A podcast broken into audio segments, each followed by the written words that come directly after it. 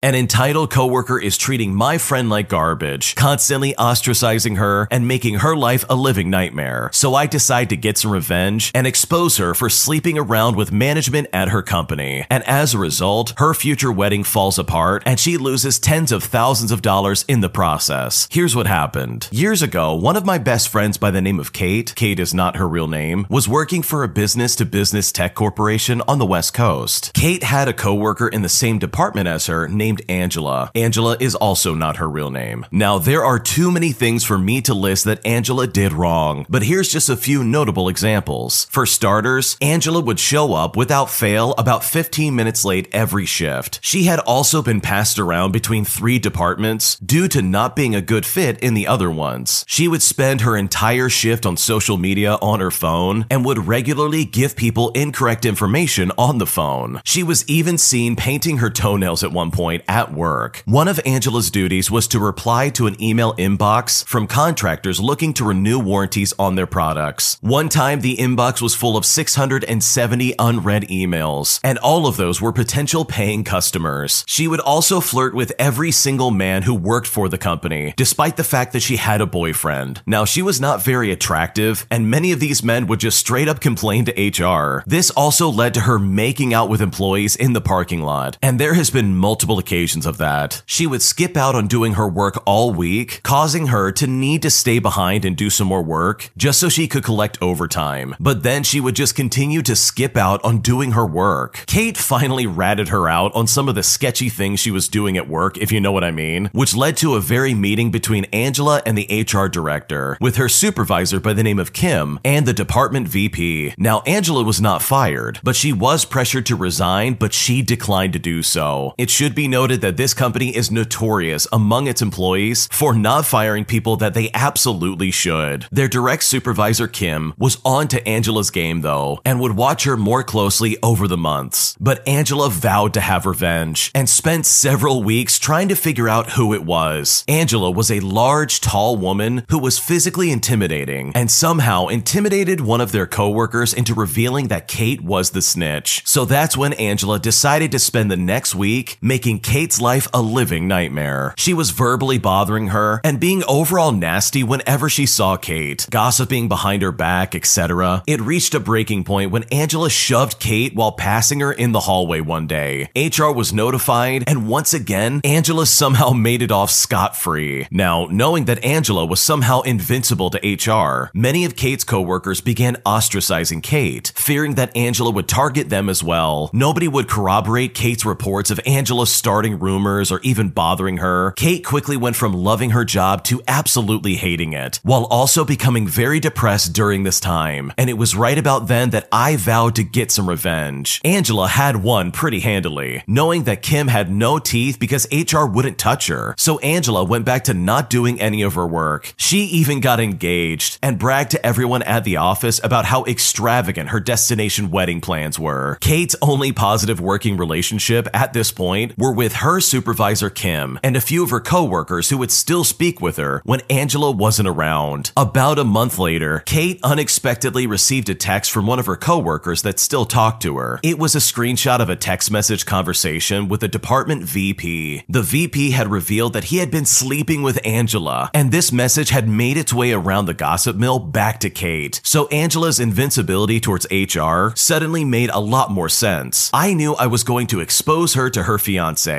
but I decided to wait on it. Angela would continually update the entire office on what she had done for her wedding plans the previous day, which was then relayed to me through Kate. So I waited until she had to spend as much money as possible, and during this time, I even acquired more evidence of her infidelity. The day of reckoning comes about two weeks before the big day, and on Friday after work, I make a throwaway Facebook account to send off all the proof I have of her cheating on her fiance. He doesn't reply, but I can see that it was seen at 6 o'clock p.m. The wedding plans were canceled on Facebook that Sunday, and I wish I could have been a fly on the wall in their household that evening. Fast forward to Monday, and Angela rolls in about 15 minutes late and immediately demands to speak to HR. A four way meeting takes place between Angela, Kim, the HR director, and the department VP. You know, the one that she's been sleeping with. 10 minutes go by, and Kim and the HR director both leave. Five minutes later, and Angela leaves the office office, followed shortly by the department VP, and they both return to their own workspaces. Angela begins working, and 15 minutes later, the department VP arrives with Kim and security. They tell Angela to pack her things and turn in her badge, and Angela is escorted out of the building. Angela protested to the VP, and the entire way out, he only says two words You're replaceable. Now, it was later found out that Angela had racked up tens of thousands of dollars in credit card debt just to pay for her wedding. And now that her engagement was off, she tried to use her affair with the department VP to blackmail her way into a pay raise. She had told them that she had received offers from other companies that would pay her much more, which was a complete lie, too, by the way, and that she would leave if they didn't give her a significant raise, which was a complete bluff. When Kim and the HR director left the room, the department VP told Angela that if they got in writing that she would leave without a raise, he could then convince them to give her the raise. He also reassured her that she would take it back during her two weeks' notice and maintain her position. So Angela took the bait, and the department VP immediately took this formal in writing notice of resignation to HR and Kim. Rather than having her complete her two weeks' notice, they decided that it wouldn't be necessary so she could leave that very day. Now, from cheating on her fiance to sleeping with her boss's boss, all the way up to overplaying her hand and attempting to get a raise while being the worst employee in the department, as well as signing a resignation letter, all of this was Angela's own doing. And while I get the feeling like her house of cards would have fallen on its own eventually, it honestly feels good being the one to help push it down. Wow, that Angela lady sounds like a piece of work. Like, seriously, you have to be really twisted to treat people that way. Not only is she a giant bully at work, but she was literally just sleeping around to try and be invincible in the department she was in. Like, that's not okay. That is so corrupt. I mean, what an awful and corrupt HR system, as well as leadership in this company. Like, that is seriously not okay. So good for the original poster for not only standing up for their friend, but also dismantling this corrupt lady's life. She absolutely had it coming with the way she was treating people around her. And the original poster is absolutely right. Their house of cards was gonna fall sooner or later. If you like Am I the Jerk, you're probably going to love Am I the Genius. Check it out, link down below in the description. Also, go to amithejerk.com slash submit if you would like to submit your own stories.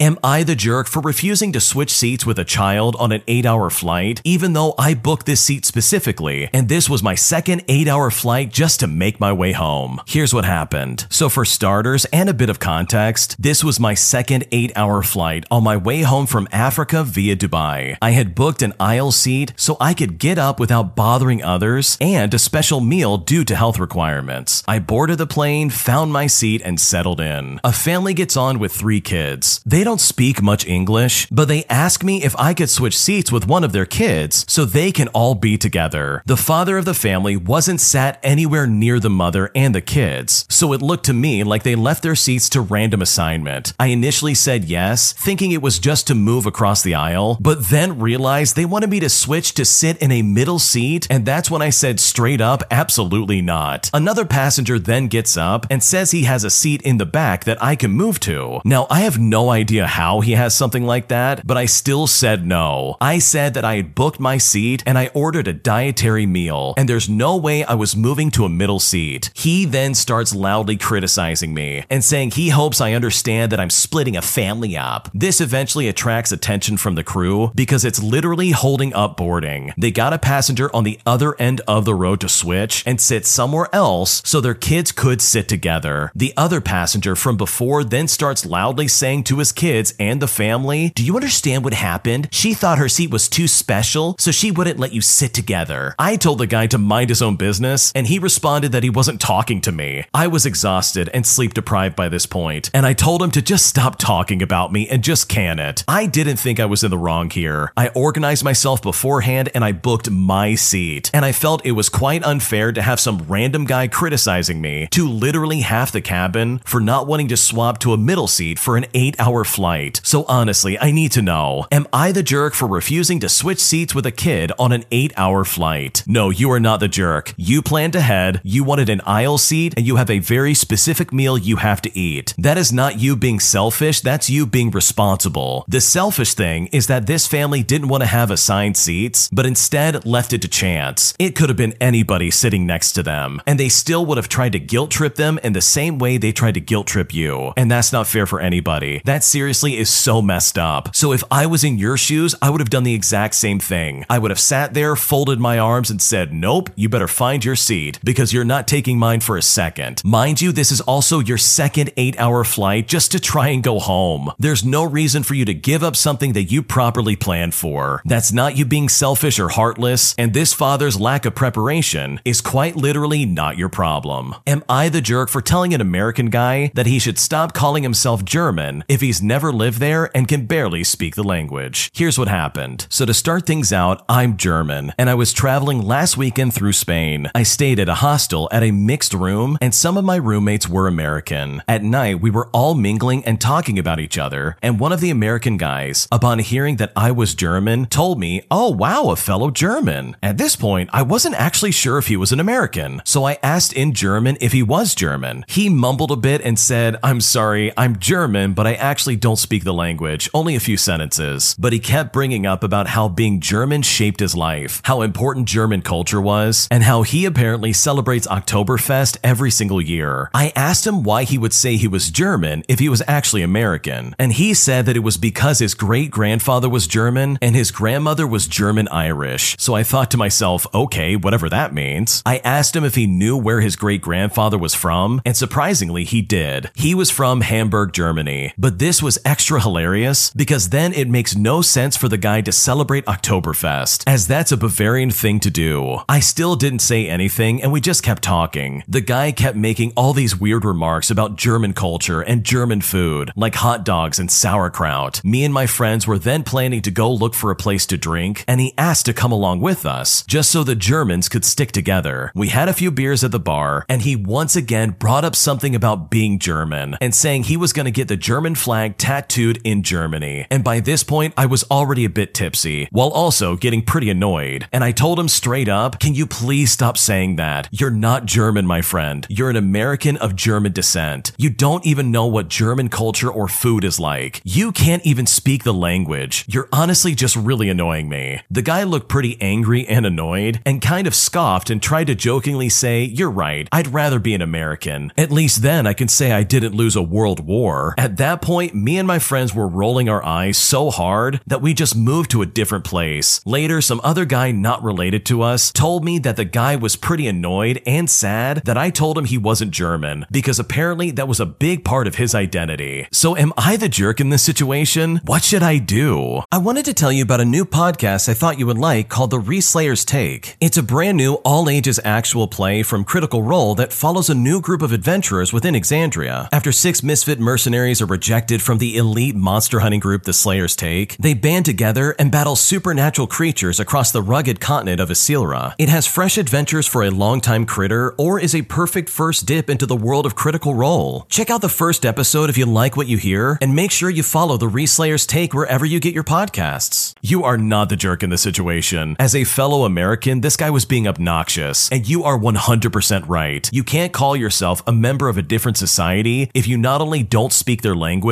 but also never live there and you don't know their culture. Just because you have ancestors who came from that area doesn't mean you can claim citizenship or any other kind of connection to that besides blood relatives. And it really sucks that this was such a huge part of his identity. And sure, he can be proud of his heritage and all that other stuff. He can have some kind of connection to it and really enjoy the culture and all that stuff, but he really can't go around and be like, yeah, I'm a German. This is like who I am. Because, brother, you are from America. You are the least German person walking around right now. So, in my opinion, I don't think you're the jerk. I don't think you did anything wrong, and you had every right to put this guy in his place. My entitled company tries to take away my time off by trying to pull a fast one on me and basically trick me out of it. So, I decided to maliciously comply, putting them in a nasty spot and nearly quitting in the process. Here's what happened. So, for a bit of background, I work as the sole IT guy in a firm of about 75 people that is part of a larger nationwide mother firm. Our local firm has an ongoing agreement with another local firm that we play backup for each other in case we need to help one another with backup or knowledge sharing or whatever. This has been the case since 2009, and I've worked for this firm since 2002, so I'm kind of an old hand at the game. We have this generous leave package that builds the longer we work here. The starter was 180 hours per year leave, and someone with 20 plus years has 240 hours, and that's the one that I have. Off. Now, because we have this much leave, I'm of the mind to not be all that strict with the when and the how. I'm single and have no kids, so I'm happy to let others with the kids take priority to handle school holidays. As such, the last 15 something years, I have always taken the bulk of my leave in September and October, and the rest in Fridays all the way coming up to the new year. The only rules we have regarding when and how we take leave is that it can't be any more than six weeks together. You can't transfer more than seven days to the next year, and your time off must be approved, which it always is. As per usual, I put in my time off request for September and October somewhere in May of that year, and as I was expecting, this gets approved. Around August, we get news from our hardware vendor that they will be installing our new server cluster in the end of September. Now, that's not really a cool thing to do, but hey, what are you gonna do? I talk it over with the big boss and agree to move my leave to February and March of the next year. And honestly, I don't mind that much. He is happy, I'm happy, and we just go ahead with the plan. Now, since I'm a one man department and corporations are gonna be corporations, I have a department head that oversees my department along with a few others. Somewhere in the end of September, she walks into my office and asks me when I'm planning to take the bulk of my leave. I tell him about the server cluster install and that my leave has been moved to February and March. Now, you might be asking, if you're gonna be the department head or part of management, you have to at least be reasonable, right? Well, you're definitely wrong in this case. He tells me that since I won't be taking my leave in this year, it will then be automatically forfeit. I then tell him I have an agreement with the big boss, to which he states that he talked about it with the big boss and that the arrangement won't work since he didn't approve it. So then I get on the phone and I call the boss, and he states that yes, indeed, my leave will not be approved and it can't be moved to next year. And at this point, I was angry. Like, I was so furious, I was fuming. So I took a half day and went home and mulled things over. Now, with age comes wisdom, and I know not to take decisions when I am angry. The next day, I go in and ask a leave statement from our HR department that has a counter of all of our leave and more importantly, all of our overtime. I had around 700 hours of overtime standing, and that was accrued over the years, and 220 hours of leave. So I put in five weeks leave and then one week of overtime, and I repeated this over and over again, all the way until I landed on the first week of January. Then I put in the remaining overtime and landed in the end of February. And next to that, I sent in my resignation as well as my three months notice, which I planned exactly on the last day of my leave. Not even a half an hour later, my big boss and the department head are at my desk asking me what's happening. So I told them that since the department head had told me that I couldn't transfer the leave, I would then just be taking it this year. And since the agreement to move my leave was broken, I felt I didn't have another choice but to look for other work where agreements in fact would be honored. I then asked them what rule of the worker's manual regarding leave I had broken, if any, and if I did break a rule, could you please point it out? But they literally came up with nothing. Now, after that talk, I went home and the waiting game began. The big boss called me the next morning on my work cell phone, asking me to come in. I said to him, sorry, nope, I'm on leave, but I'm happy to make a pot of coffee if you want to drop by. So he does just that and drops by my place. Things eventually get brought up, and it seems like his department head wasn't entirely upfront with him, even though he wasn't entirely innocent either, and he wants to make things right. My six months leave stayed in place, and he offered to match the offers I would get from other firms just to keep me on board within reason. So fast forward, and while I do still work at the same firm, I have since received a 15% increase in my wage. I don't do overtime anymore, and my laptop doesn't come home with me either, and my work phone has to stay at work as well. I still do my job to the best of my abilities, but at the end of the day, if my hours are done, I go home. And even if the building was on fire, my clock out time would mean that I'm out the door. And now, as a result, my leave gets planned around my preferences as well. So I no longer have to shift around to meet other people's needs. Wow, talk about playing the biggest Uno reverse card. This guy had so much overtime and pay time off stored up over the years, he literally was about to take six months off of work just to spite these people for not letting him take his time off. Like, seriously, these people are messed up. They didn't recognize his absolute seniority in this company, and they really should have been more respectful. And honestly, if I was in your shoes, I would have done the exact same thing. So good for you for taking the initiative. These people were being weird, and in my opinion, they had no right to try and ruin your time off in the way that they tried to do. My boyfriend says that he will leave me if I go back to therapy, and at this point, I seriously don't know what to do. So the title says it all. My boyfriend and I have been together for three months moments. In different places, he's shown immaturity, but I've mostly looked past it and kept telling myself that nobody's perfect. But yesterday, I walk into my bedroom and he puts his phone to his face and says, She's coming, I gotta call you back. Now, clearly, he wasn't on the phone and he was playing a joke about talking to another woman, but in my opinion, it was extremely immature. And I told him that this could be considered emotionally neglectful. He goes on that he's a jokester and that in every other relationship, he's played jokes and it was normal. I tell him that a million other women would be okay with the jokes, but that doesn't mean that I have to be. He tells me fine, he'll be serious from now on and not make any more jokes. I respond by telling him I'm going back to therapy. His response to that was to say that the day you go back to therapy, let me know because our relationship will be over. I asked him what's the problem with therapy and if he's worried the therapist will help me realize how unhealthy things are about my relationship. He says that people who go to therapy come out worse and that a